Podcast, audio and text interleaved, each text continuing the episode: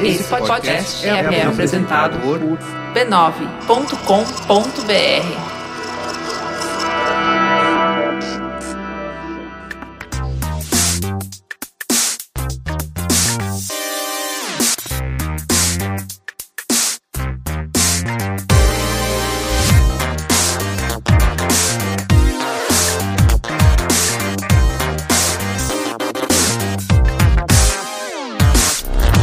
Saudações a todos e bem-vindos a mais uma edição do Notícias da Nave Mãe, podcast do Overloader, no qual a gente conversa sobre algumas das principais notícias que rolaram no mundo dos videogames. Eu sou Heitor de Paula e estou aqui mais uma vez acompanhado de Caio Teixeira. Olá! É, dessa vez o, o Ghost acho que comeu algo que não lhe fez bem. Hum, hum. É, ele falou, cara, passei a madrugada vomitando, acordei vomitando, e ele tava com uma. Porra, ele tava com uma voz assim que, que ativa um, um sentimento maternal, sabe? Que dá Também é aquela poder- voz que a gente aprende a fazer pro chefe, né? Ah, você acha que você acha que eu estou sendo ludibriado por Guilherme Jacobs? Não, eu acho nunca. que ele é uma. Acho que nunca. Mas... eu acho que ele é uma alma muito pura pra esse. Até porque se ele tivesse fugido com outras coisas, ele poderia só falar, ô, tô fudido. É, Ah, ah. Rola. Ah, mas é, ativa aquela alma maternal que dá vontade de eu poder estar lá e botar um cobertorzinho nele, sabe? Falando, Uhum, tipo, "Des- descansa, descansa, meu my sweet little angel, sabe? Uhum, É, e aí, eu- aí, né, eu tô com aqui o Caio Teixeira mais uma vez. É, eu, eu, eu sei que eu não sou do nível Ghost, mas estamos aí, cara. Estamos aí. É o que tem pra hoje, É o que é tem, é mesmo? o que tem. Como é que você tá, Teixeira, desde que eu falei com você ontem? Tô bem, tô bem. É, comemorei meu aniversário ontem, é, comendo um- coisas muito gostosas. Eu, eu comi quase que inteiro um pint de Ben Jerry's. Me dê Peraí. esse direito. Pint de Ben. Ah, tá. É tipo o tamanho da canecona, só que vem tudo de sorvete. Não, pint é o tamanho daquele. do, do, do potinho deles, tá ligado? O pote. Ah, sei, sei. Que hoje em dia custa um quilo de ouro, né? O Cara, não, é bizarro assim, né? Tipo, o eu- pastor tava pedindo um quilo de ouro pra comprar um Ben Jerry's depois. É, eu, eu literalmente me dei de aniversário, sabe? Tipo, eu Uhum. quero isso aqui como um presente, porque é tipo 50 conto, sabe? É, é, é um absurdo. Eu como raramente sorvete de massa, assim, mas eu tive um dia que eu tava no mercado pensando, pô, justamente, assim, eu tô, tô querendo um, Treat um yourself, docinho, né? sabe? E o. Ben Jerry's tem uns sabores que eu acho bem gostosos. Deixa eu pegar umzinho aí, eu vi o preço e falei, você tá zoando É, é, com a minha cara, né? não, não tem a, como. a gente saiu completamente da, da, da, da realidade, né? Agora a gente tá num- numa viagem louca pelos Uhum. preços, que é. E que me. Assim, eu não sei se você tem memória, eu tenho memórias muito, muito, muito é, é, é, hazy, né? Muito, muito embaçadas, assim, da, do color, sabe? Tipo, da, da minha família indo fazer compras no, no supermercado. E, e durante a treta toda, sabe? Do. do... Ah, sim, eu, eu tenho lembranças de. Era um saco o dia a dia É, no mercado, porque tudo bem que eu também tinha a memória de criança, né? Mas era uma eternidade. É. E era justamente assim, o carrinho lotado que era o estoque do mês. Exato, é. Inclusive, eu tava conversando com a Bia, né? Porque a gente tá tendo que começar a se programar igual minha mãe se programava de fazer compras do mês. Porque a gente não fazia compras do mês, a gente fazia compras, tipo, uma compra grande no começo do mês e fazia mais uma ou duas menores, assim, pra reabastecer no meio. E agora a gente tá tendo que começar, tipo, cara, vamos fazer uma compra do mês mesmo, porque tá mudando tão rápido os valores que é, mais, é melhor a gente comprar tudo de uma vez só do que esperar pra ver o que vai acontecer, sabe? Ah, eu. É, não, eu moro do lado de dois supermercados, Uhum. então eu, eu faço mini compras mesmo. E eu, eu nem teria onde guardar comida em casa para o mês inteiro, sabe? Não... É foda, cara, mas é que eu tô sentindo isso, sabe? Tipo, a gente. Eu, eu, eu tenho notado junto com a Bia. O, o preço tá variando muito rápido, sabe? Tipo, muito, muito rápido. Sei lá, é, é- é- e, e- e verduras, né? Tipo, tomate tá, tá o valor de um Ben Jerry, saca? Cara, eu, eu comprei um melão, eu amo melão. Eu acho que foi, tipo, 25 conto um melão. Mano, que. E o lance é que não dá pra ver o preço na hora, né? Porque é pelo peso, sabe? E aí eu só vi lá na hora que passou no caixa e aí já tinha passado umas outras coisas e é aquilo que você não quer incomodar. Aí eu bati o olho e falei assim, o quê? O quê? O quê? 25 reais num melão, velho. Pelo menos dura, porque... Sim. É... Mas ainda assim, não, não é. É, Pelo menos é é isso que tá rolando comigo. Tá me fazendo muito lembrar essa época da minha mãe, cara, da. da, da do, do. Como é que é? Não é dos juros, do. Da inflação galopante, sabe? Tipo. E vai piorar, né? É, ao mesmo tempo tá caindo o dólar agora por conta da, da guerra, né? Mas aparentemente isso é muito ruim, né? Porque o único lugar que a gente tava ganhando dinheiro como o Brasil era na exportação. E com o dólar caindo, uma das únicas indústrias que tá ganhando dinheiro, né? A, a- a agricultura tá se fudendo. Então, top. Vamos ver. Mas eu tava tentando ler isso, né? Tem a ver com o lance, né, de que a Rússia resolveu vender tudo o gás lá por rublo. Teve um país que topou vender petróleo pra China é, em yuan. E aí, como tá muito desvalorizado nossa moeda, tá dando pra vir comprar uns bagulho aqui. Alguma coisa assim, eu também não sou economista, mas aí eu. Assim, o dólar ainda tá alto, mas teve uma queda considerável, né? Tava tipo 4,80, eu acho, mais ou menos. É, é, é. Mas fazia tempo que ele não, não, não ficava abaixo dos 5, né? Sim, sim, sim. Fazia bastante tempo. Quer valer quanto que o, o nosso querido posto Petrobras lá, o, o Ipiranga, o por favor, posto Teixeira. Ipiranga, é, é, Paulo Guedes, vai tomar isso como vitória dele. Ah, é claro. E, e você viu que saiu o Datafolha ontem, né? Vi, vi, 40 É, que, pariu. já tá diminuindo a diferença entre o, o Pocket e o, e o Lula. E talvez seja efeito do Auxílio Brasil, né? Não Uhum. dá pra saber ainda, tem um tempo aí. Mas é aquilo que muita gente tá falando, caras, não contem Como vitória. Como vitória, sabe? Uhum. Tem, ele é presidente, presidente tem poderes e muita coisa pode acontecer até lá ainda. Não dá pra já dizer tá feito o negócio, sabe? Acabou. É, e tem umas duas semanas que eu tenho visto uma, uma movimentação, principalmente, é, bastante na minha bolha, né? Mas principalmente da esquerda, de convencer jovens a tirarem título de eleitor, né? E hoje eu tenho visto já algumas, algumas pessoas que trabalham com jovens, são professores ou pesquisadores e tal, apontando por que, que jovens estão cagando, né? Pra, pra eleição e tal. E faz um. Faz um certo sentido, sabe? Tipo, é uma galera de que. desilusão com a política em si. É uma desilusão com o mundo, né? Não só com a política, Aham. porque ah, além de todas as merdas que a gente vê o tempo inteiro de política, tem toda essa questão neoliberal de uberização de tudo que não existe mais futuro pra essa galera, sabe? Tipo, o pessoal olha, ainda mais durante a pandemia, aparentemente ele, a galera olha pros pais que perderam o emprego, pros pais que adoeceram e não têm um, não tem um sistema de saúde pra se, se escorar. E eles falam, tipo, pra, pra que que eu vou estudar? Pra que que eu vou votar? Sendo que o meu futuro é trabalhar como motorista de Uber, entregador do iFood, ah, ganhando um salário de fome. Então foda-se, sabe? Tipo, não ligo, não importa quem entrar no, no governo, esse é o meu futuro, sabe? Tipo, então... É uma desilusão completa e total, assim, do, do, do sistema todo, sabe? E aí fica uma questão que eu vi uma, uma galera levantando que é a gente tenta remendar esse sistema, sendo que é um sistema que a gente sabe que é completamente falho, ou a gente ajuda esses jovens a, sei lá, turbinar essa essa esse sentimento deles para que a gente derrube o sistema, né? E seja lá como, e obviamente é, são threads rápidas, não tem como é, é, aprofundar muito no que, que significa derrubar. Mas fica essa questão, né? Que, tipo, mano, e agora, sabe? Tipo, porque a galera. E, e, e, e como que você, a gente, né? Olha pro jovem, não, não, não, não, tem que votar ainda assim. Tipo, cara, é difícil, sabe? Tipo, eles não estão errados, é, eles têm razão. É, para onde eles vão? O que, que eles vão fazer da vida? Se a, a, a gente viu a gente não podendo mais, de repente, não ter mais condições de ter um imóvel próprio Uhum. e tudo mais, a galera tá se vendo na situação de, bom, primeiro eu estudo, aí depois eu torço pra irritar com uma dancinha no TikTok. Exato, exato, e aí, exato. quem sabe, assim, o meu negócio tem Que, que no final das contas acaba até se ligando com um pouco do que a gente fala com, com o NFT, com, com o Pay to, to. Aliás, o Earn to Play lá, né? É, é play to earn. Play to Earn, né? É, que é uma uberização de tudo, né? Tokenizar tudo, né? Tudo- Exato, porque, tipo, porra, essa, essa molecada toda tem celular, celular que rodam joguinhos, né? E faz total sentido pra eles. Tipo, cara, então já que eu já jogo o dia inteiro porque eu não tenho mais esperança nenhuma na minha vida de estudar, de trabalhar é, num, num emprego digno. Deixa eu ganhar com o que eu tô fazendo aqui, né? É, E aí também entra, inclusive, tipo, ah, o estouro do OnlyFans, principalmente na América Latina. Tipo, cara, é, é, é, é isso, né? A gente tá na terra arrasada, né? Esse é, essa é a timeline que a gente tá. Você viu as temperaturas recordes nos polos? Obrigado, Heitor. Sim, vi, vi também. É, é, então tem essa parte também, né? Existe a possibilidade é, cada vez mais real de que o mundo não vai existir, né? Em alguns anos. Então, tem isso também. É, o mundo vai existir. A Ah, gente digo, a pode gente. não existir é, nele. A gente mas- não existir no mundo, é, tem razão.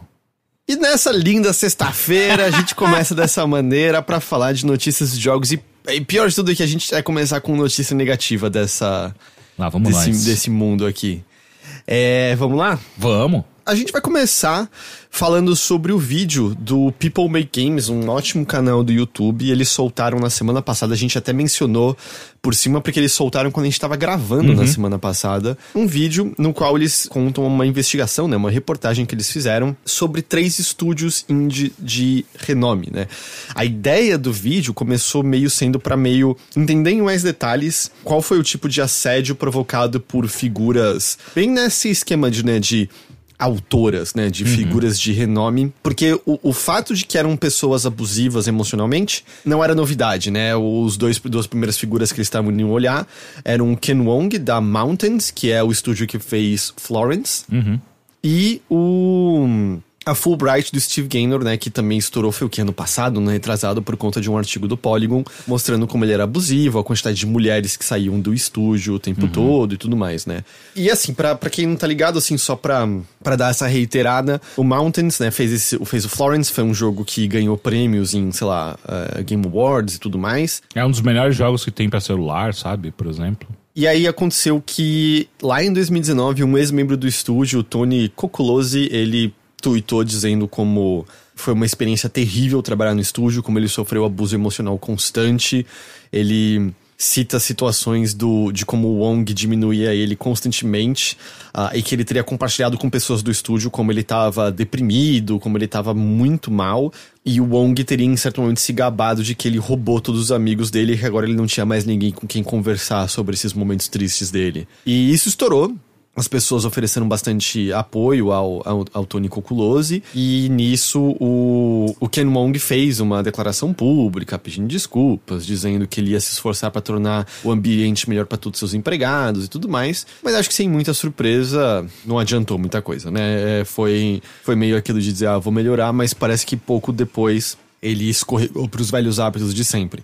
E aí a People Games dá alguns detalhes escabrosos, tá? Uhum, uhum. Por exemplo, desde o fato de que o, o Wong ele questionava tudo que todo mundo fazia, tudo, tudo, tudo, tudo. Então todo mundo começava em certo momento a achar que fazia tudo de errado e duvidava de tudo que fazia. E ele era muito agressivo, né, na maneira como ele falava essas coisas. Então o estúdio implementou uma palavra de segurança. Aham. Uhum. Que assim que era dita, parava a reunião na hora, né? É, e aí chamava os outros membros sêniores do, do estúdio pra para mediarem a conversa, assim. Você tem noção disso? De você ter que pois fazer é. uma palavra de segurança para um, pra um diálogo? A minha é banana, mas, cara, é, é, é, é, impressionante como que a gente chegou num ponto de meio que normalizar, né? Esse tipo de coisa, ao ponto de, beleza, é só. Vamos botar uma palavra de segurança porque é um ambiente normal, né? Tem que ter uma palavra de segurança para você ter uma conversa com, com, com o líder, né? é, é bizarro, cara uma das consequências, além da saúde desses indivíduos, né, e do medo também de retaliação que eles possam ter, porque o meio indie, né, você tem um buzilhão de jogos saindo o tempo todo, mas tem uma esfera de influência por, dentre essas pessoas de maior renome, certo? Uhum. É, e as pessoas conversam umas com as outras. Havia esse medo de que talvez eles estavam ferrando as próprias carreiras por estarem saindo, que tipo de coisa poderiam falar deles tudo mais. Basicamente, a atitude também estava ferrando com o desenvolvimento dos jogos em si, porque tudo tinha que mudar o tempo todo porque o Wong não, não, não aceitava como as coisas estavam indo. E a gente já viu isso, né? Direto de justamente estúdios em que você tem o autor ali por uhum. trás. Uhum, uhum. Batata ouvir isso do Kim Levine, por exemplo, sabe? Sim, é, sim. E aí a galera começa a sair do estúdio também. E isso também leva atrasos, porque você tem que trazer pessoas novas, as pessoas têm que aprender o que estava acontecendo. Isso para qualquer coisa, né? Entender qual o direcionamento do, do jogo, meio que também. E nas ferramentas que você vai ter que usar para trabalhar, porque é diferente de cada estúdio. Entrar em sintonia, né, com o ritmo do estúdio. Uhum. E me, em, isso que você falou de ferramentas, assim, o que eu já ouço muitas vezes, e acho que você até pode falar um pouco mais agora com propriedade, é que, por exemplo, em programação, quando você, sei lá, sai um programador e entra um novo, tem um tempo ali antes dele estar, vamos dizer, programando coisas Opa, novas. Até meio que olhar pro código ali e entender direito como isso estava sendo programado, né? Entender o. Vamos dizer, desvendar mais ou menos qual era a lógica sendo usada para poder começar a construir em cima daquilo, né? É, um, uma das coisas que é, eu tava trabalhando lá, lá no, no, no PicPay. Existe um problema muito sério, que eu estava lendo um artigo muito interessante sobre isso, sobre uh, como empresas em hypergrowth, ou, ou mesmo empresas normais de maneira geral, né, sofrem um problema muito sério que é o tempo para você contratar alguém, essa pessoa entrar na empresa, ela começar a trabalhar no mesmo ritmo que o resto da, dos negócios, é muito difícil de você calcular e mesmo quando você consegue calcular, é muito difícil você diminuir esse tempo dependendo dos processos que você tem na empresa, né? Então, um novo funcionário tem que passar obviamente, pelo, pelo onboarding, né? Que é tipo, ah, vamos aí, bota aí pelo menos uma semaninha. Uma semana de onboarding que é, ele vai, vai ser apresentado a todos os sistemas que não são necessariamente ligados ao que ele trabalha, mas sim a todos os sistemas da empresa, né? Tipo, ah, cara, aqui são esses são os benefícios, é, é você tem que fazer o seu crachá, você tem que fazer o seu, uh, uh, uh, é, como é que chama? Exame médico, isso aqui no Brasil, né? E depois hum. de tudo isso, perdeu uma semana ali já. Aí que fazer o onboarding do, do time onde você vai entrar, né? Onde você vai trabalhar. E aí bota mais uma semana, que é, é, é o onboarding onde você aprende é, quais bibliotecas você, vocês usam, quais são os acessos que você precisa, que você precisa pedir pro time de TI. Ah, cara, meu, meu, meu, meu usuário ainda não tem acesso a X coisas, X ferramentas. E aí precisa receber o computador da empresa, porque geralmente quem está trabalhando em home office, ou até mesmo fora, né? Ganha um computador novo, porque tem que estar tá tudo dentro da, da das coisas da empresa. E aí você vai aumentando essas coisas, né? E o que parece, é, o que pareceria rápido, já vira uma coisa de pelo menos um mês. É um mês para essa pessoa começar a pegar o trampo. E depois desse um mês ainda falam que existe ainda mais todo um. Pelo menos mais um mês aí, então dois meses a gente já tá falando, que é alguém do time ter uma didática boa o suficiente, que já estava no time, né? Boa o suficiente para que consiga ser o coach dessa pessoa nova que acabou de entrar no time, né? Que seja para você conversar sobre é, é, como que funcionam os processos da empresa, a cultura da empresa mesmo, como que o time onde você tá se organiza de tal maneira. Então, tipo, cara, você vai assomando aí. O artigo, um artigo que eu li super interessante fala que em média, um novo funcionário começa a produzir em alta performance cerca de 3 a 4 meses.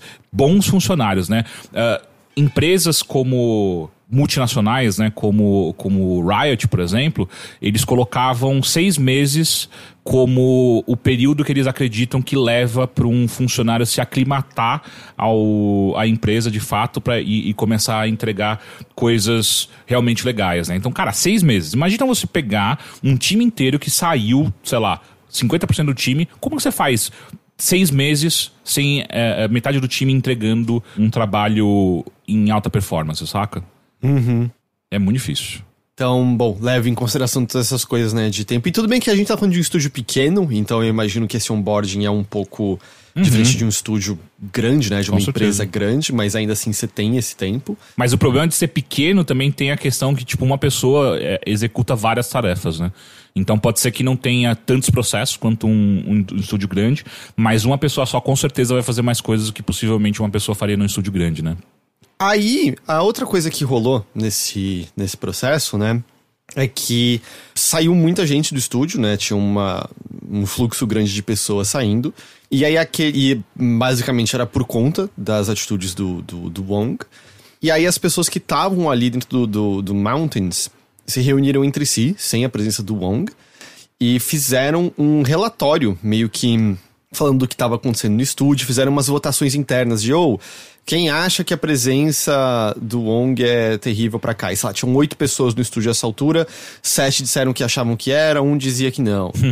Quem acha que o, o jogo que a gente tá fazendo atualmente tem chance de fato sair? Todo mundo diz que não, sabe? Uhum. Montaram esse relatório e mandaram pra Anapurna, que era a distribuidora do projeto em questão. Uh, a conversa com a Anapurna não resultou em nada. Segundo as pessoas que estavam presentes nessa reunião, a Anapurna parecia não levar a sério a situação. E lá eles soltaram que, sem personalidades fortes, jogos não são feitos. Assim, ninguém soube relatar exatamente qual é a frase, mas parece que foi esse o sentido, sabe, do que a Anapurna disse. Então não uhum. são aspas exatas.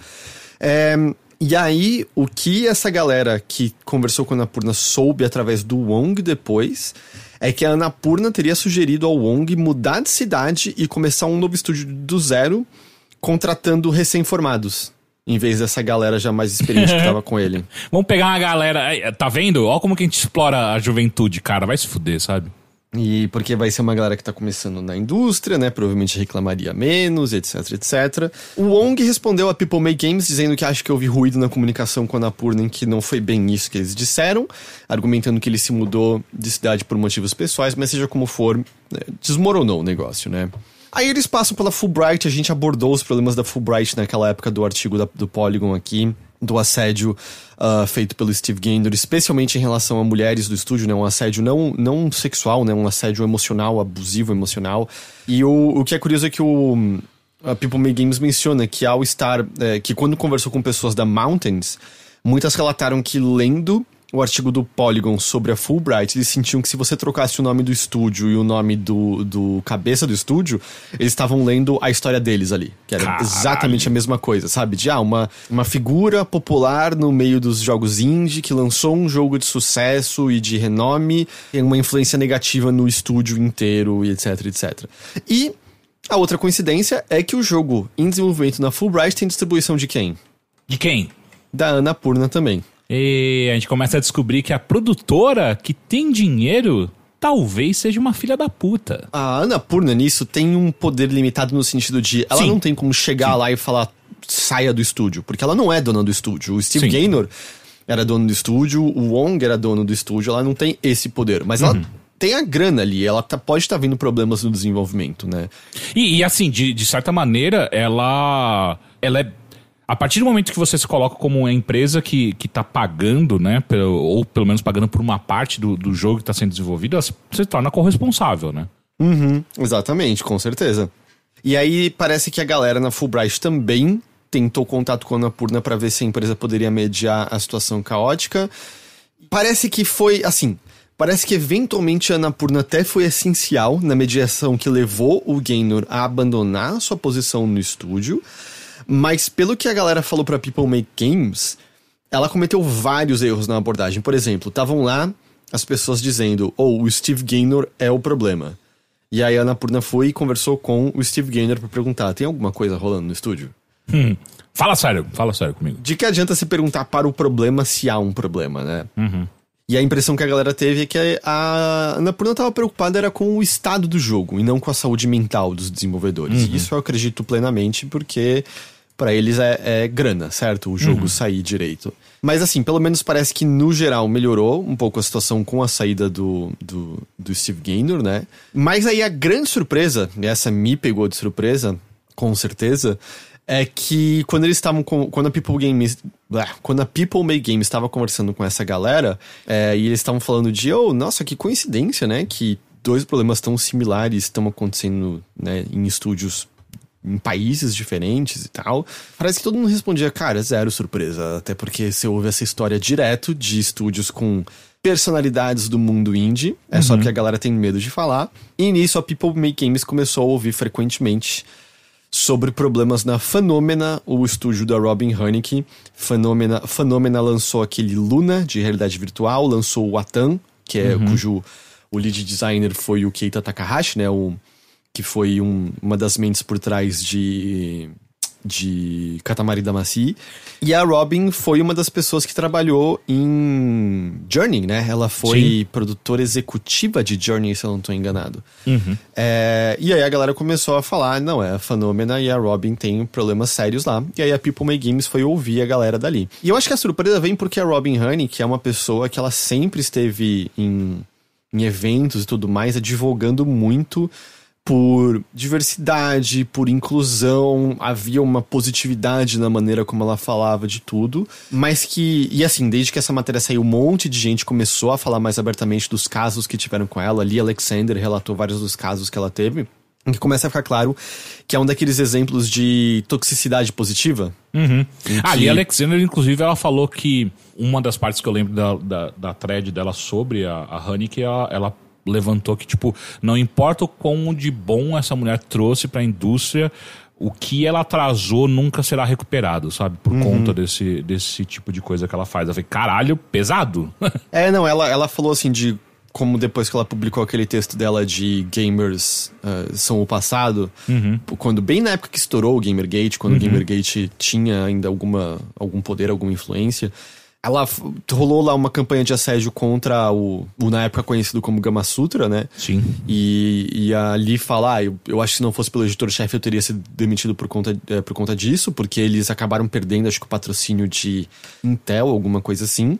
Mas depois essa empresa percebeu a regada que fez e queria fazer algo meio positivo sobre inclusão no meio, mulheres no meio.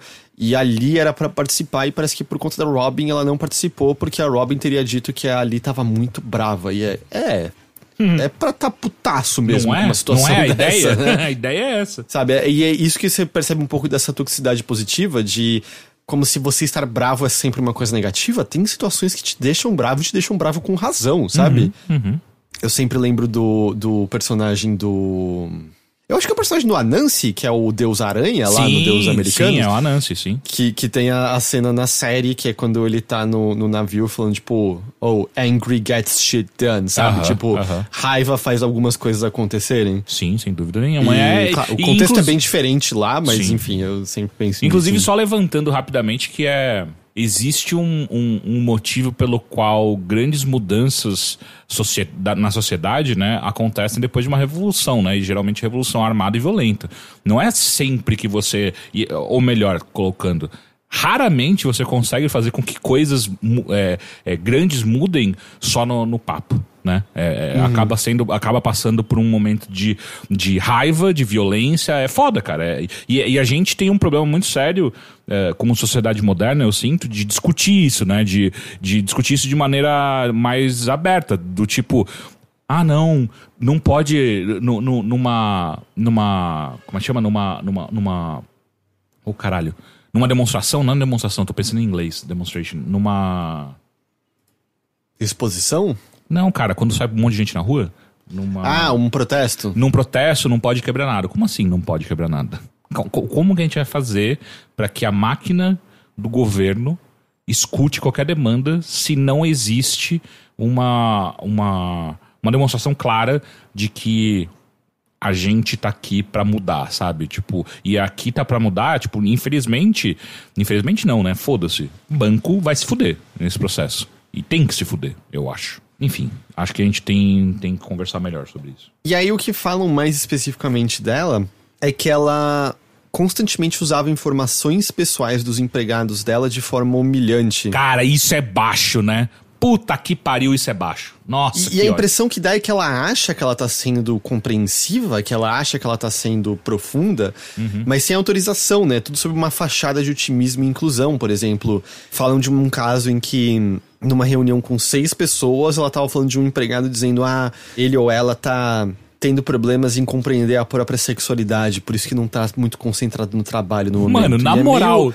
na moral, sabe, cara? Tipo, como assim você tá arrancando uma pessoa do armário pra sociedade sem, sem conversar com ela? E, é e o, que, o que outras pessoas diziam nisso é que por conta da maneira como ela se aproximava, ela, você compartilhava com ela, né, coisas de, da sua família, da se você fazia ou não terapia e etc, etc. E aí meio que você ouvia ela falar isso de outra pessoa e o que eles diziam é, bom, aí você fica, eu não vou confrontar ela, porque se ela começar a falar coisas de mim pra outras pessoas, né, eu não sei o que vai acontecer aqui.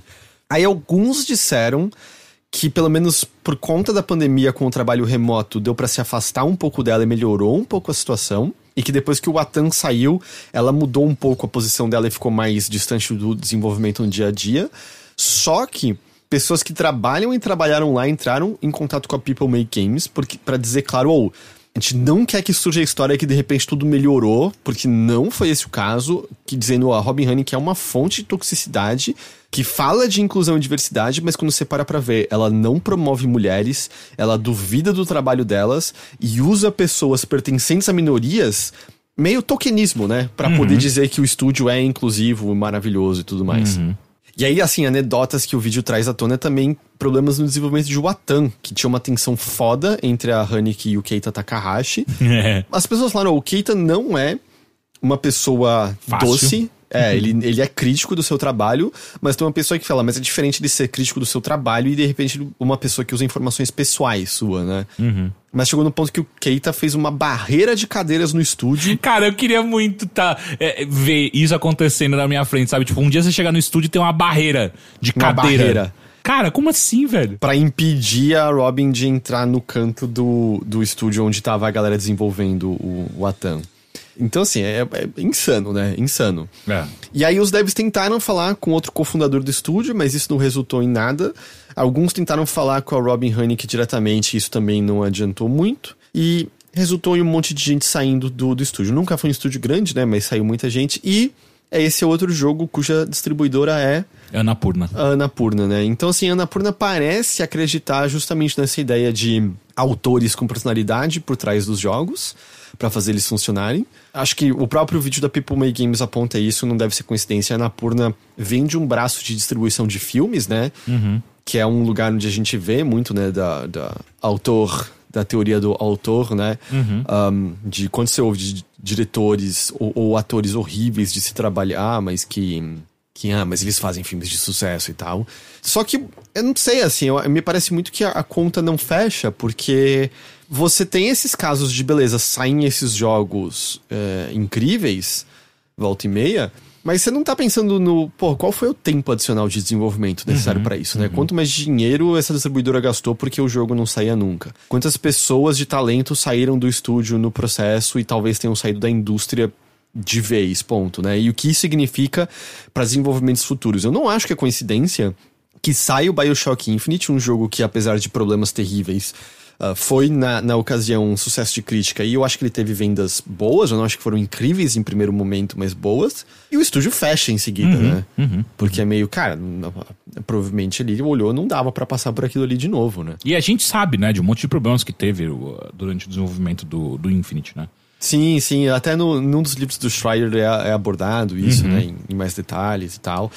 Então é, é meio, ah, tudo bem, esses jogos saem, mas qual é o custo, né? E quantos não saem? Quantos saem cagado por conta disso, né? É, e, e- e eu acho, eu- eu- com perigo de soar repetitivo, eu acho que existe é, aí nasce, esses problemas eles nascem de, de toda essa lógica neoliberal, capitalista, né, onde o sofrimento é o necessário para que coisas aconteçam, né? O sofrimento do, do, do, do chão de fábrica é necessário para que grandes obras sejam, sejam criadas e os seus autores, né, é, são celebrados sobre o, o, o- a pilha de corpos que eles deixam por onde eles passam, né? Mas tá tudo bem, porque o que foi produzido no final é algo muito legal, é algo, ou seja, muito importante, socialmente falando, seja é, é, é, que, vem, que vendeu muito, né? E é uma É, loucura, é uma lógica que não, faz, não fecha, né? Eu não sei se assim, se tem tanto a, a questão de o sofrimento é necessário, mas me parece meio quase. O que é visto como necessário é esses autores criativos incríveis têm de ser ouvidos e tudo deles tem de ser feito, né? É que eu acho que é E- necessário porque sempre que você levanta essas questões pra alguém que. Uh, para alguém que convive ou que, que vê esse tipo de coisa com certa frequência, geralmente o que se escuta é. Ah, cara, é. É o, que, é, o que, é o que é necessário, né? Tipo, sem, sem no pain, no gain, né? Tipo, não tem como não, não você, você fazer uma obra dessa nesse time frame, né? Nesse tempo, ah, sem quebrar alguns ovos. Então, pra mim, me parece que é, tipo, é, é, é, é, é quase que, que, que necessário pra essas pessoas que têm essa lógica capitalista de, cara, tem que sofrer. É isso, o trabalho é sofrer. Né? Ninguém gosta de trabalhar. Então, logo, sofrimento é necessário. É, é que, sei lá, na, na minha leitura é mais isso sim, de acreditar que existem essas mentes brilhantes criativas e tudo gira em torno delas e ignorar que é um trabalho feito por um, por um coletivo, às vezes, enorme, sabe? Que você tem contribuições brilhantes de indivíduos que são totalmente apagados por uma série de motivos, né? Pelo fato de que é muito mais fácil você ressaltar o nome de uma só pessoa, imprensa acaba ressaltando o nome de uma só pessoa como responsável, pro marketing é muito mais fácil também, né? Você ressaltar, tá aqui o novo jogo de Hideo Kojima, sabe? E já fazer as pessoas ficarem interessadas nisso. E aí me parece que sofrimento é uma consequência disso, né? Até porque depois que isso dá certo uma vez, a ilusão é de que, olha, deu certo por conta daquela mente criativa brilhante. E é isso, você alça ela, né?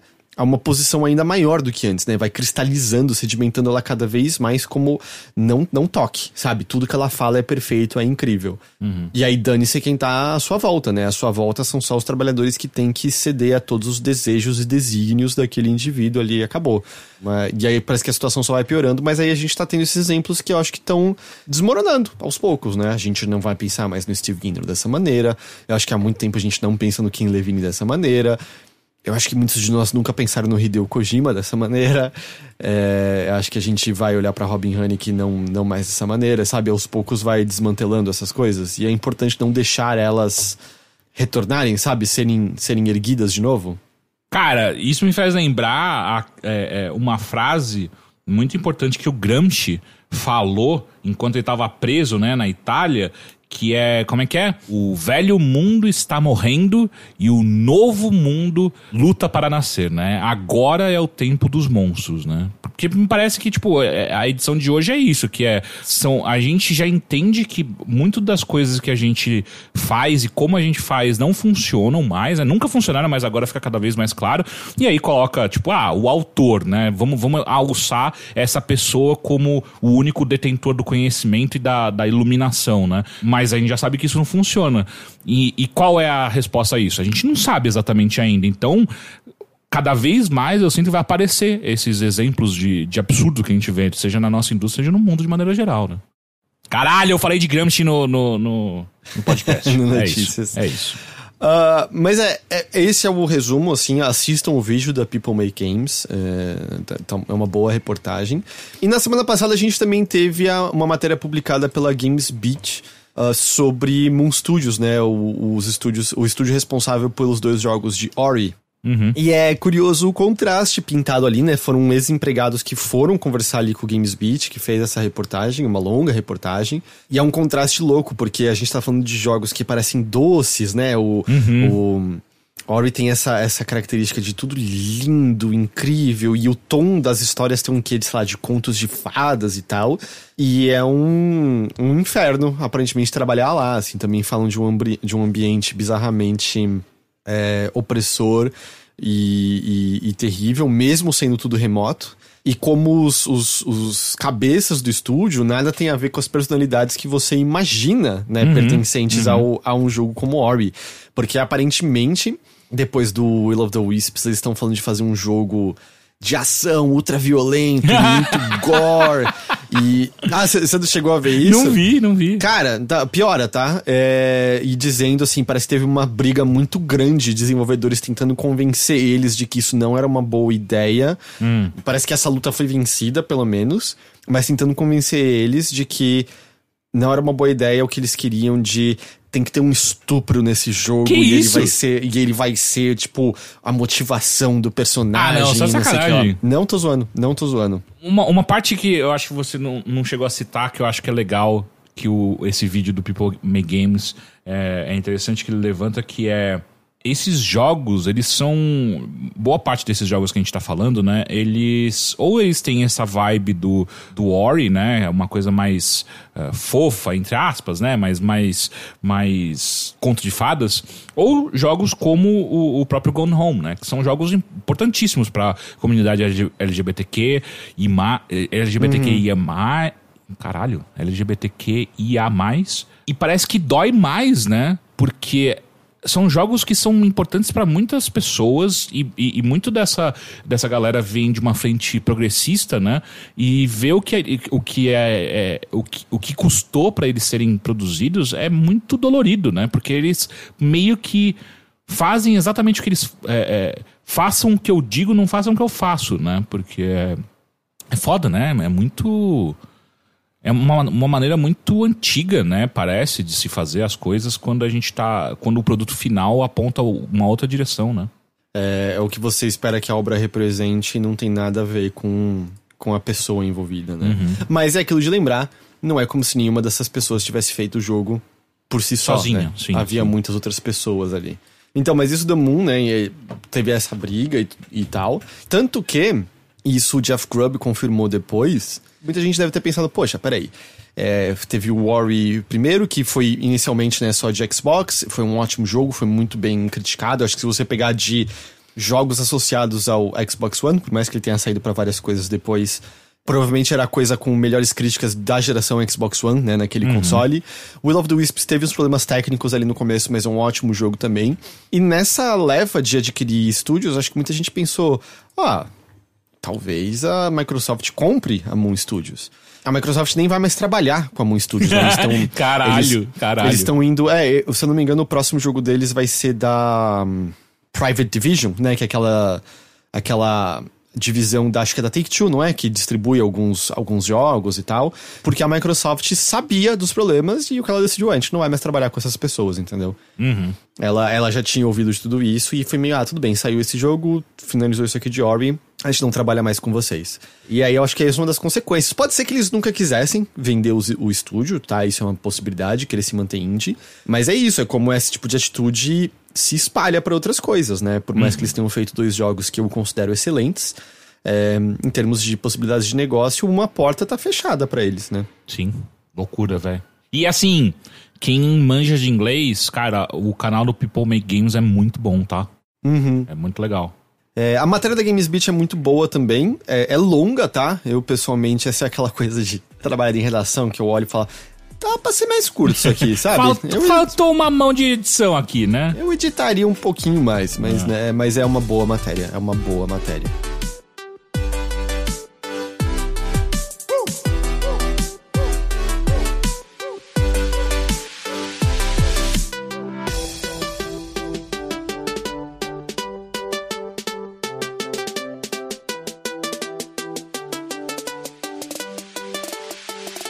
A gente vai falar de coisas mais, mais de boa agora, Teixeira. Ufa! Por favor. É. O Ken e a Roberta Williams estão trabalhando numa releitura de Colossal Cave Adventure. Que loucura, velho. É, para quem não tá ligado, Ken e Roberta Williams, né, fundadores da Sierra lá nos anos 80. É, a grande ironia, né, o- os dois são são meio que voltem mais celebrados como desenvolvedores dos adventures visuais Uhum. e em certa medida responsáveis pela morte dos adventures em texto puramente. Sim. Sendo que o Colossal Cave Adventure é o grande adventure de texto influente pra um monte de outras coisas, como Zork, mas até mesmo Rogue, né? Foi, foi influenciado por Colossal Cave Adventure. Colossal Cave Adventure foi lá, é lá dos anos 70, era tipo, compartilhado, sabe? Em... BBS, né? Eu acho que era é pré-BBS, né? Eu acho que eram as pessoas indo levar em, em É porque discos BBS pra é di- 80, né? 80, É, eu acho que eram 90. as pessoas indo levar em discos pra diferentes faculdades e locais que tinham. E muita a gente galera conhece só como Advent, né? Advent, eu não tô ligado disso. É, porque como tinha uma limitação do, do nome do arquivo, eles tinham que colocar, tipo, não cabia Colossal Cave Adventure. E aí eles deixavam só Advent. E aí tem uma galera que conhece o jogo só por Advent porque tinha essa limitação. Entendi. E bom, e aí daí que vem o lance de chamar de adventure, né? Esses tipos Uhum, de jogos e tal. Mas se eu não me engano, inicialmente a galera até jogava não em monitores, mas imprimindo, sabe? Em papel. Caralho, as caralho. Muito louco. Sabe, você escreve ti, ti, ti, você encontra não sei o que lá, você vai pra norte ou não sei o que lá. Uhum. E aí o Ken e a Roberta tão. Eles já tinham anunciado que eles estavam fazendo um jogo de novo. O Ken tinha dito que. Ah, ele tava muito entediado com a pandemia, né? Na quarentena. Foi nessa ocasião que ele lançou aquele livro que eu cheguei a falar. Aqui no. Aqui não, né? No Mothership eu cheguei a falar. Hum. Dele recontando da época dele na Sierra. Como que chama o livro, você lembra? Chama Not All Fairy Tales Have Happy Endings, né? Traduzindo seria Nem Todos os Contos de Fada têm finais felizes. Eu não acho que foi traduzido, tá? É, E aí ele falou que depois disso bateu uma saudade e ele resolveu começar a brincar no- na Unity, mexer na Unity e tal. E aí eles resolveram fazer um jogo, e aí esse jogo é uma releitura de Colossal Cave Adventure. É uma, uma releitura visual, né, do negócio. E ele vai sair pra PC e pra realidade virtual, especificamente o Quest 2. Mas a ideia permanece isso, explorar cavernas, encontrar tesouros, evitar perigos que aparecem no caminho e tal. E ele vai ser, ele vai ser publicado com qual. Quem vai publicar? Cara, sabe? é, tá tu- tudo sendo Serra? financiado por eles mesmos. A Serra não existe mais, É né? isso aí, então. Eles não estão revivendo tá a tudo, Sierra. tá né? tudo sendo financiado por eles mesmos, então acho que eles mesmos vão distribuir mesmo. Ah. O jogo já sai no meio desse ano agora. É, vamos ver, assim, porque o Ken falando, tipo, ah, eu acho que a gente tá fazendo algo muito incrível, diferente do que tá sendo feito agora. E aquilo, ao mesmo tempo ele é um velhinho, né? Eu não sei o quanto que. Eu não sei o quanto que ele tá ligado com tudo que tá sendo feito agora, mas. É diferente de tudo que vocês já viram. Você vai segurar uma arma, tá ligado? Oh, mas eu, óbvio, vou dar uma olhada em algo que Sim. tem o toque de Kenny Roberta Williams, com certeza. E tem outras pessoas trabalhando no jogo também, né? Uhum. É, eles estão, mas é, eles estão financiando tudo aí. Mas é doido. cê- eu, eu, ah, eu escuto essas histórias, às vezes eu fico pensando, tipo, um dia ele e a Roberta tomando café da manhã, né? Tipo, ele vira pra. Pô, eu baixei Unity, sabia? é mesmo? É, baixei Unity, tô brincando lá. É mesmo? É. Eu tava pensando em fazer um joguinho, tá afim. Ah, não tô fazendo nada. Tô assim, ah, tô aqui de quarentena, já viajamos É. o mundo inteiro de barco, vamos fazer mais jogo? Vamos. Pois é, né? Loucura. Mas é, é, é divertido ter eles de volta, assim, Uhum, no, Sem dúvida. no universo dos jogos. Outra coisa também, bem, bem na pegada de a gente já sabia, a gente teve um pouquinho mais de detalhes, é que a CD Projekt confirmou o desenvolvimento de um novo jogo de Witcher. Uhum. É, a gente já sabia, né? Eles foi acho que ano passado, ainda bem assim no calor do momento da de todo de todo o rebuliço pós-lançamento do Cyberpunk. Uhum. O, eles tinham dito que eles estavam mudando né, a estrutura interna do estúdio, que eles passariam a ser um estúdio com desenvolvimento de múltiplos jogos e que isso envolveria continuar explorando a franquia Witcher, o que é óbvio, né? Porque não, depois do sucesso do, do Witcher 3. E aí eles confirmaram é, na palavra nas palavras do estúdio, o jogo dá início a uma nova saga da franquia, porque foi finalizado, né, aquela história do Geralt e da Ciri. Eu realmente acho que a gente não vai ver nem Geralt, nem Ciri, nem nada nesse jogo. Então a Ah, gente eu- acha. Eu, eu não sei se você. Acho que você não leu, né, o- o- os livros do Witcher, né? Mas há quanto Não, tempo? você tem uma ideia de há quanto tempo a gente já tá fora da, da- do cânone do- da série de livros? Ah, eu acho que é bem rápido, viu? Eu acho É, que né? o jogo segue a própria história bem rapidinho em relação aos livros. Eu acho. Coisa. E aí eles disseram que vão usar a Unreal Engine 5 pra pra desenvolver esse jogo, que eu acho que também já é significativo, né? Porque eles usaram a própria engine pra fazer o Cyberpunk e me parece muito ok. Vamos evitar vários dos problemas que a gente que a gente teve. E eles também falaram que eles estão fazendo uma parceria estratégica com a Epic, que é uma parceria que cobre não apenas licenciamento, mas também desenvolvimento técnico da Unreal Engine 5, assim como potenciais versões futuras da engine, ah, quando isso for relevante. Vamos colaborar de maneira próxima com os desenvolvedores da Epic com o objetivo de ajustar a engine para experiências de mundo aberto. E aí você deve achar com isso que, ah, então vai ser exclusivo da, da Epic Games Store, mas já disseram que não vai ter exclusividade a nenhuma loja específica o jogo. Mas até aí também a gente tá falando o quê? Eu acho que pelo menos uns 4, 5 anos, né, pra gente ver esse negócio. Então, muita coisa pode rolar até lá, mas até o momento foi isso que eles disseram. Não tem janela de lançamento, mas como eu falei, eu acho que ainda vai demorar um bocado. E a outra coisa que acompanhou esse anúncio foi a imagem com um medalhão de Witcher, né? De, que, o- que os bruxeiros usam. O, a galera ficou olhando pra ver o que raios era o bicho ali, porque não era um lobo, porque o medalhão, né, que, o, que cada Witcher usa é referente à escola de bruxeiro que eles pertencem. O Geralt era da escola do lobo. Inicialmente a galera achou que era da escola do gato, aquele, aquele medalhão, mas depois viram que era um lince e a CD Projekt confirmou que era um lince. Acontece, Teixeira, Hum. Que não tem escola do lince nem nos livros e nem nos jogos. Ah, inventaram novo, né? Foda-se. Inventaram. Coincidentemente, cavucaram e descobriram uma fanfic que fala da escola do lince. Olha lá os fanfiqueiros, como vocês carregam, na verdade, quem carrega o mundo editorial nas costas são os fanfiqueiros. Pode ser que eles estão usando a, a FIC como inspiração e vai saber se entrar em contato com os autores. Eu acho. É só coincidência? Uhum. Eu Ou às acho vezes, que é tipo, só ah, existe a fanfic sobre a escola do Lynx, os caras só falam, ah, Lynx parece um, um- um animal legal, vamos fazer isso aí. É, porque lince, vai, tem, tem característica de gato, só que é mais feroz. Enfim, é, viram que, que tinha essa FIC. Eu, eu acho que é só que é só coincidência, mas vai que a FIC é a trama do novo jogo, né? É, mas eu acho que faria sentido isso, porque seria meio se desprender totalmente do cânone dos livros e do que foi visto antes. E aí você cria, sabe, nova cultura de Witcher pra, pra, pra, pro jogo, novos personagens, faz algo realmente totalmente desvencilhado do que veio antes. E eu acho que faz sentido depois de ter finalizado a história do Geralt. Tem que fazer, né? Vocês querem manter a IP, né? A última coisa é que o diretor do jogo, Jason Slama, fez um post anunciando essa posição dele na equipe de desenvolvimento. Como a gente tem visto com vários outros jogos, né? Anunciando a galera a se inscrever para preencher vagas no estúdio. E aí uma pessoa respondeu para ele: Ô, ah, você esqueceu de mencionar só que uma das coisas que a pessoa tem ao trabalhar aí são horas infindáveis de crunch e ser tratado como um cachorro. e o. Slama respondeu a isso: Não enquanto eu estiver aqui. Ah, tá. Aí tem uma galera abraçando isso pra dizer, olha, ele tá prometendo que não vai ter crunch e tudo mais. Mas peraí, ele tava no, nos outros? Ele é um empregado já de um tempo na CD Projekt. E, Ok. e, justamente, a CD Pro- Projekt já prometeu, justamente no desenvolvimento de Cyberpunk, que não ia ter crunch. Ela não cumpriu. E mesmo que isso se trate de uma promessa, é meio. Eu só acredito vendo, sabe? É, esse é o tipo de coisa que você menciona e se vangloria depois que aconteceu. Prometer antes é muito fácil. Sim. É muito fácil antes de aparecerem as turbulências no desenvolvimento, antes de você ter prazo para cumprir, antes de, de problemas novos aparecerem. Então, assim, prometer isso de antemão, eu sinto que é. Parabéns, não fez mais que sua obrigação, sabe? É. Exato.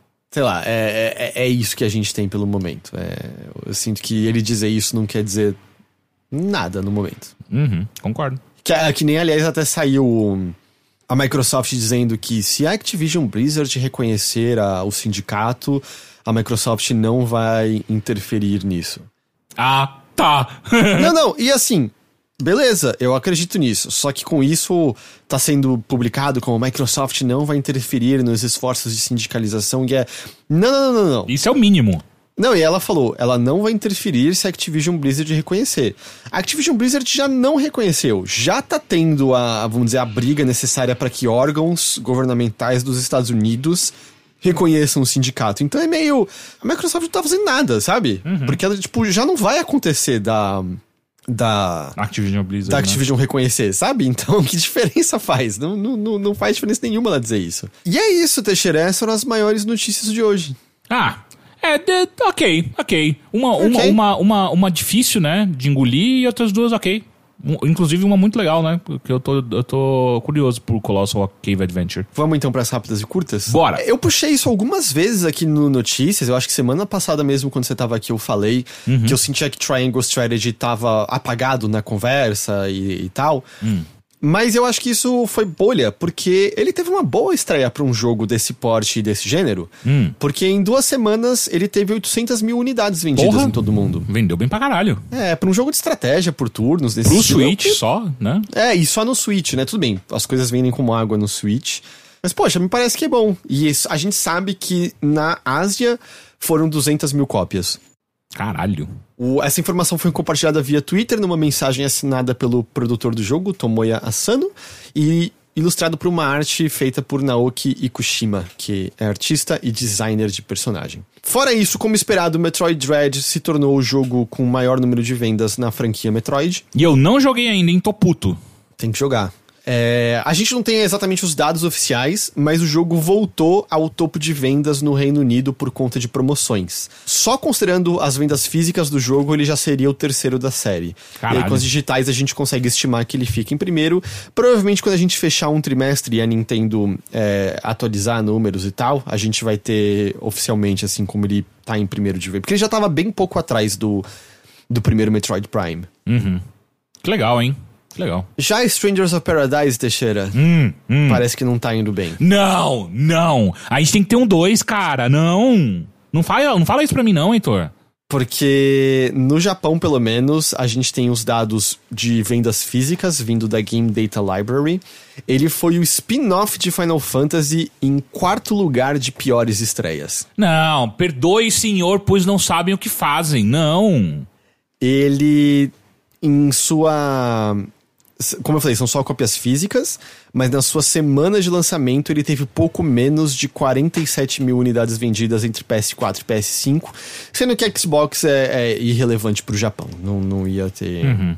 Não ia ter nenhuma diferença. Caralho, que triste, velho. As pessoas não estão sabendo. É, é, Strangers of, of Paradise me parece muito uma iguaria, sabe? É uma iguaria culinária.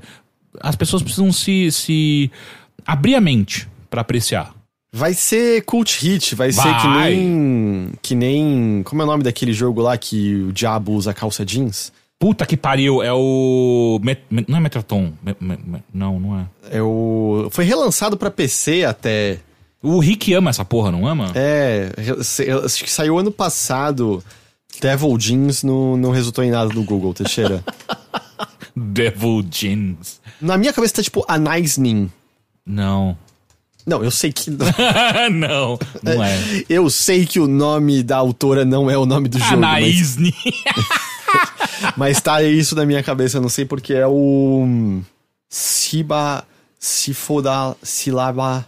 que isso, cara? Você tá falando Speaking Tongues. Eu tô tentando trazer à tona, ativar nossos neurônios pra vir o nome do jogo do nada. É o Shaddai. É o Shaddai. É o Shaddai, é o Porra, Shaddai. boa. É isso, é isso, é isso. É, o isso. Shaddai, é, o Shaddai, porra. Eu ok, não gosto depois- desse jogo, mas o Rick gosta muito. Saiu pra PC. Pô, que legal. E a outra coisa curiosa em Stranger of Paradise, Teixeira, Hum. é, a gente já falou como o jogo é feio nos consoles, né? A resolução vai embora direto. Eu não tinha visto no PC, ele tá com uma performance péssima. É mesmo? É. Ah. Dentre outras coisas, notaram que isso é causado por conta de texturas no cabelo e nos pelos das roupas. Uhum. Tem outras coisas, né? Efeitos de partícula tão ferrando e tudo mais, mas assim, a nível galera com uma 3080 cai pra 7 frames por segundo numa Caralho! cutscene por conta de cabelos. Meu Deus. Parece que os modelos de personagens inimigos tá mal otimizado pra caramba também. Eu acho que isso explicaria por que a resolução dinâmica é ativada o tempo todo e faz o jogo ficar com uma resolução baixíssima. Porque no geral, ele tem quedas de taxa, mas no geral ele até se mantém estável no PS5, né? Aham, aham.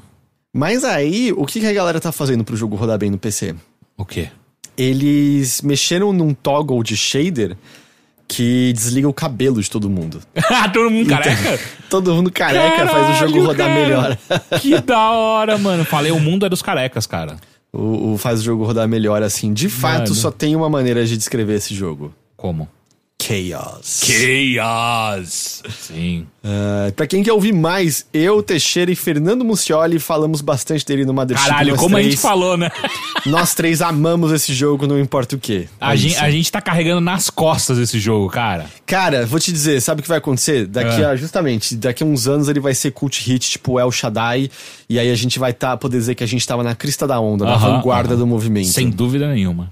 E não será a primeira vez que a gente faz isso. Ah, o, o jogo do Esquadrão Suicida, né, o Suicide Squad Kill the Justice League, foi adiado pro segundo trimestre de 2023. Cara, mas parecia que era uma data meio irreal, né? Quando eles mostraram, né? Não tinha nada do jogo.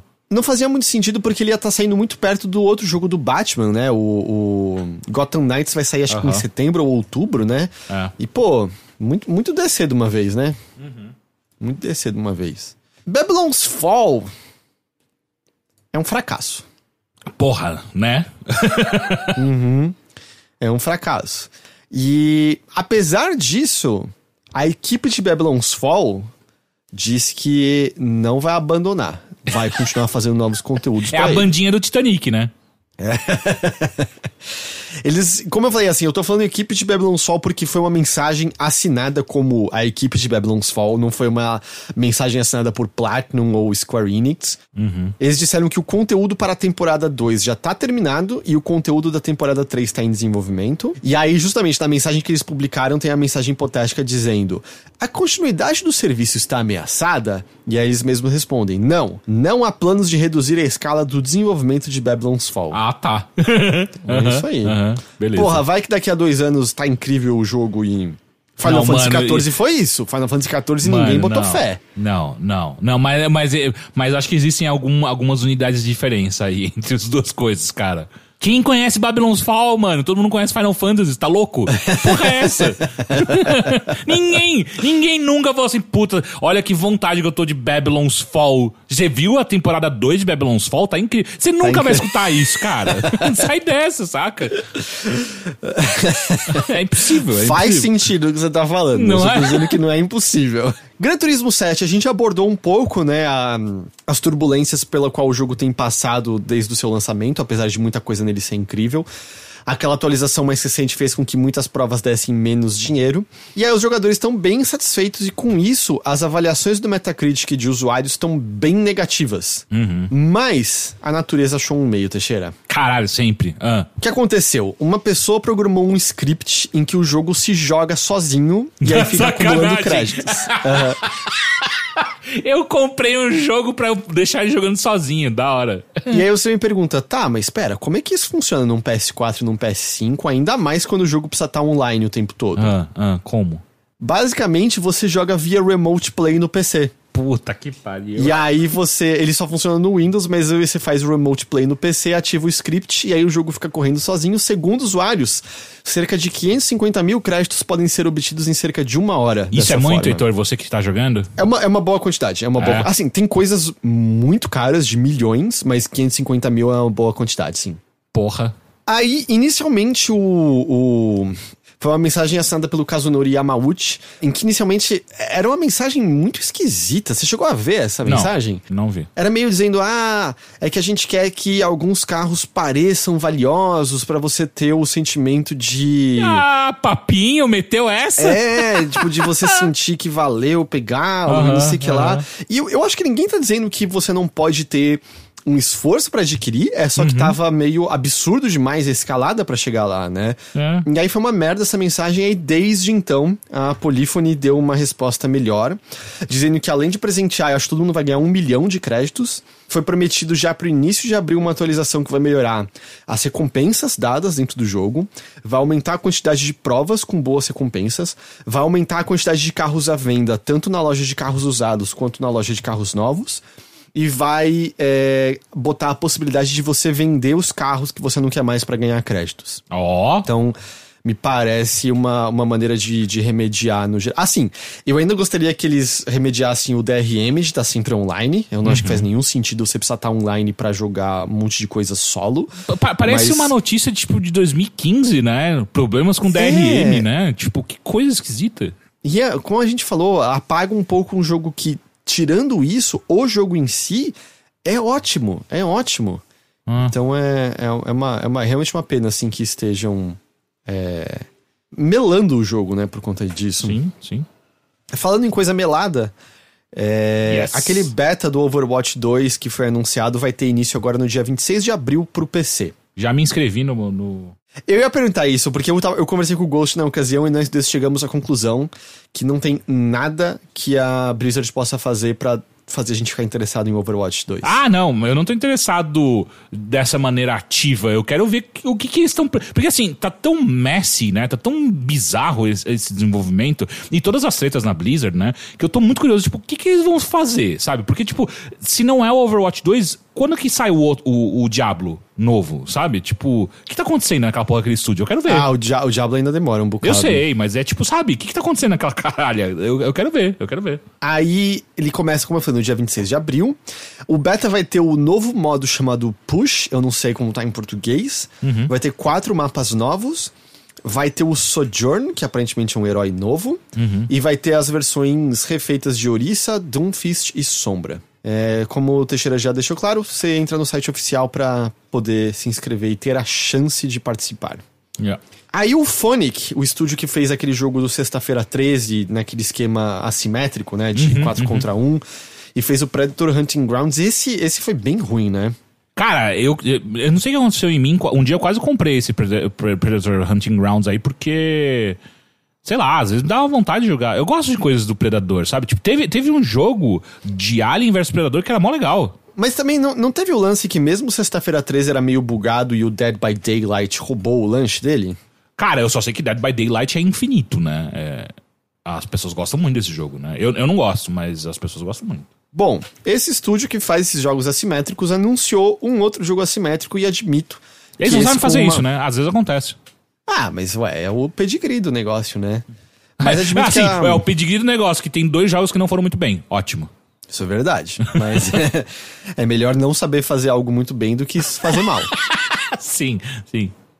É, e cuja temática admito que me anima mais, que é de caça-fantasmas. Você acha? Você tem alguma É. coisa pro Caça-Fantasmas? Não, no geral eu não gosto dos filmes, mas o fato de ser mais leve a temática, mais cartoon, eu já acho Aham. mais divertido, sabe? Pode- do que. Sexta-feira 13 ou Predador. Aham. É, chama Ghostbusters Spirits Unleashed, é 4 versus 1. A ideia é que os jogadores são novos recrutas, e até é o Winston mais velho, que aparentemente é o que comanda a- o, o negócio dos caça-fantasmas. E você precisa usar, cooperar, usando os equipamentos sempre, né? O- o- os canhões de, de próton, o pick, pick meter, e aí você vai capturar os fantasmas. E aí o quinto jogador, aparentemente guiado pelo, pelo Ray, é, controla fantasmas e objetos no cenário e tem o objetivo de assustar os caça-fantasmas. Hum. Ahn, Não tem data, mas a ideia é que tenha crossplay entre todas as plataformas quando for lançado. É, é, sei lá, tem isso aí, né? Vamos ver. É, a questão é se a qualidade vai ser boa ou não, né? Você assistiu o último filme do Caça-Fantasmas? Não, parece nojento aquele negócio. É, eu também não, mas eu fiquei curioso. Porque, tipo. Você viu quem que eles recriam em CG, né? Como fantasma Vi, no vi, filme. vi. E aí, porra, mano. Deixa a galera descansar em paz. Não é. Porra, Eu sei, que, cara. eu sei que o filho dele tava. É o não, é o filho do roteirista, né? Que tá É filho do envolvido. roteirista.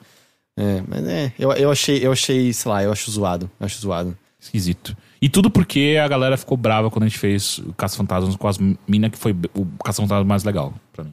Não, e pior de tudo é que a premissa de as pessoas não esquecem, não lembram mais dos fantasmas. É o Caça-Fantasmas 2. É. Eles já fizeram essa premissa. Exato. É, o Caça-Fantasmas 2 começa com eles animando festinhas, porque apesar do Stay Puft Marshmallow Man ter andado pela cidade, todo mundo acha que fantasma é mentira, por algum É, motivo. é. né? Mas ao mesmo tempo, a gente vê tanta coisa acontecer no mundo real que as pessoas também acham que é mentira, que você fica tipo, é, É. talvez seja assim mesmo. Isso é, é, talvez, talvez seja uma crítica social foda é, rolando é, é, aí. talvez seja, é. É, a porra do filme do, do Don't Look Up não é exatamente isso? Essa é a É. premissa? Total, total. E falando de produções cinematográficas, Teixeira, Hum. a Netflix anunciou uma série animada de Tekken. Cara, isso vai ser um hot mess tão legal. Você eu acha? Acho, eu, eu acho que vai ser uma bosta, mas vai ser muito legal. Eu, eu, eu quero só que tenha muitas pessoas caindo em vulcões.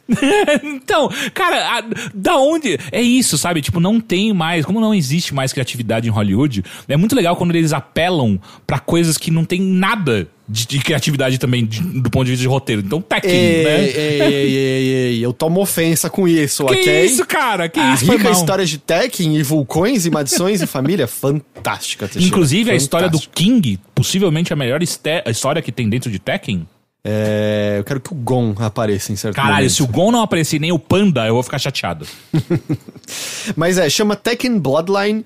Os detalhes são escassos, mas o foco vai ser no Jin Kazama. É, o, o- personagem mais qualquer coisa que tem dentro do Tekken. Tipo, tem um monte. O Ed Gordo é mais legal que Jin Kazama, sabe? É que vai ser o lance, né, dele sendo protegido pela mãe por conta do gene demoníaco, provavelmente. Aí ele vai treinar com o Heihachi pra aprender, e o Heihachi é um escroto, e vai, vai ser isso aí.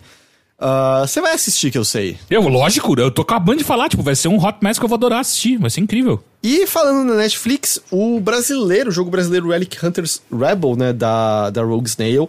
Transparência, a gente conhece gente pra cacete da Rogue Snail. Conheço ainda Podemos- mais agora que a, a, a- nossa querida Arielle, a Lely, foi trabalhar também lá como social media coordinator. Então agora tem mais pessoas que eu conheço trabalhando lá.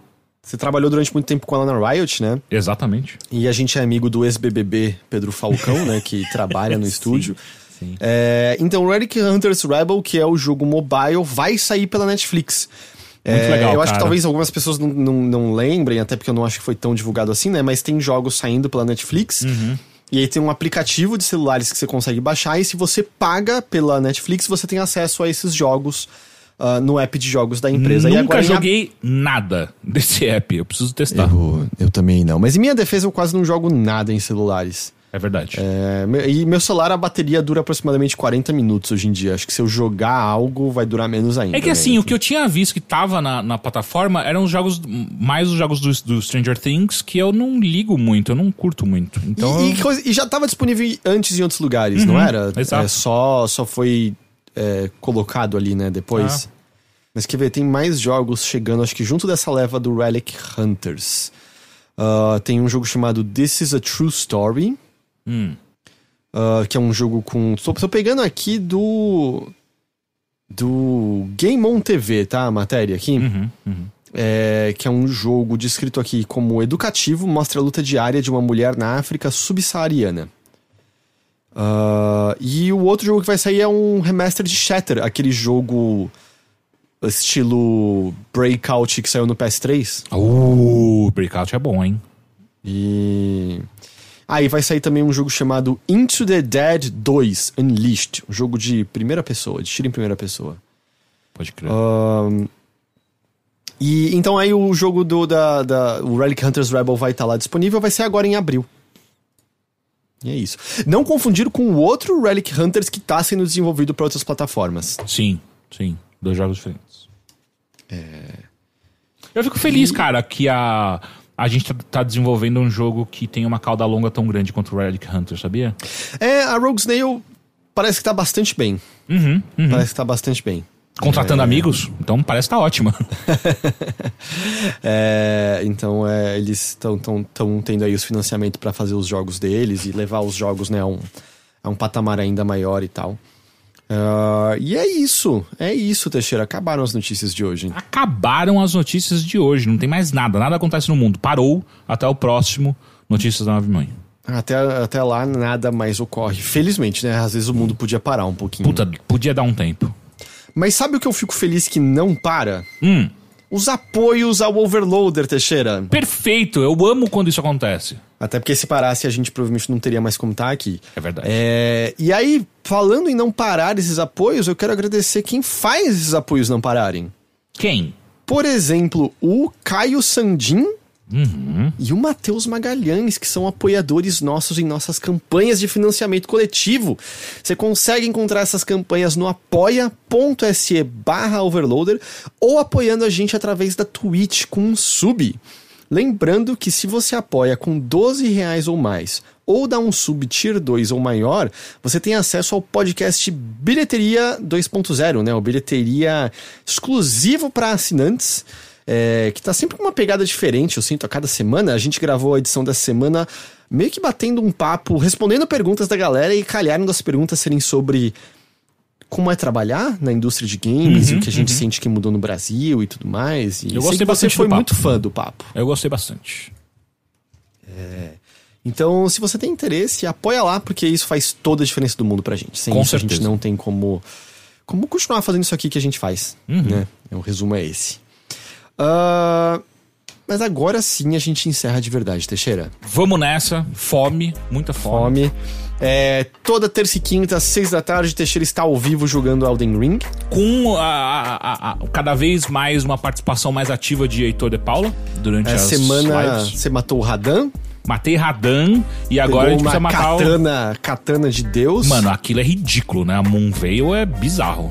E aí acho que próximo episódio aquela cobra vai fumar. Vai fumar. Ou se vai. E, e é isso, a gente tem feito lá, tá com a galera no chat, tá divertido, né? Uhum. E, e é isso, esse é o recadinho, não é? Demorou. Ah, Teixeira. e, e- e- e os- e as suas lives de Chaos, né? Ah, sim, é que essas não estão com data definida, né? Por exemplo, Sim, a sim, semana eu joguei segunda-feira, queria ter jogado, mas não rolou. Vou ver se eu jogo no fim de semana mais. Boa. É. Teixeira, muito obrigado pela sua companhia nessa edição aqui. E eu que agradeço o convite. Melhoras, Melhoras pro, pro, Ghost. Né? Espero que ele esteja vomitando menos a essa altura. É. É isso, eu não tenho mais nada pra falar aqui. Então, Vamos nessa, vamos nessa. Muito obrigado a todos que acompanharam a gente mais nessa edição aqui de Notícias da Nave Mãe. A gente agradece demais pela companhia e pela audiência de vocês. A gente espera que vocês tenham gostado. E a gente vai se ver de novo então na semana que vem em mais uma edição do Notícias da Nave Mãe. Até lá! Tchau! Tchau, tchau! Ah, e entra no meu Twitter, no meu Instagram, twitter.com.br Silva ou instagram.com barra Zito Silva pra ver o, o que eu ganhei da Nina. Eu ganhei um My Little Pot Boy, o, o Living Jar do Elden Ring, e ele é fantástico e incrível e maravilhoso. É verdade. É isso. E o Teixeira ficou tão invejoso que ele vai ter um também. Tá chegando. Tá chegando. É isso, gente. Tchau, tchau. Tchau!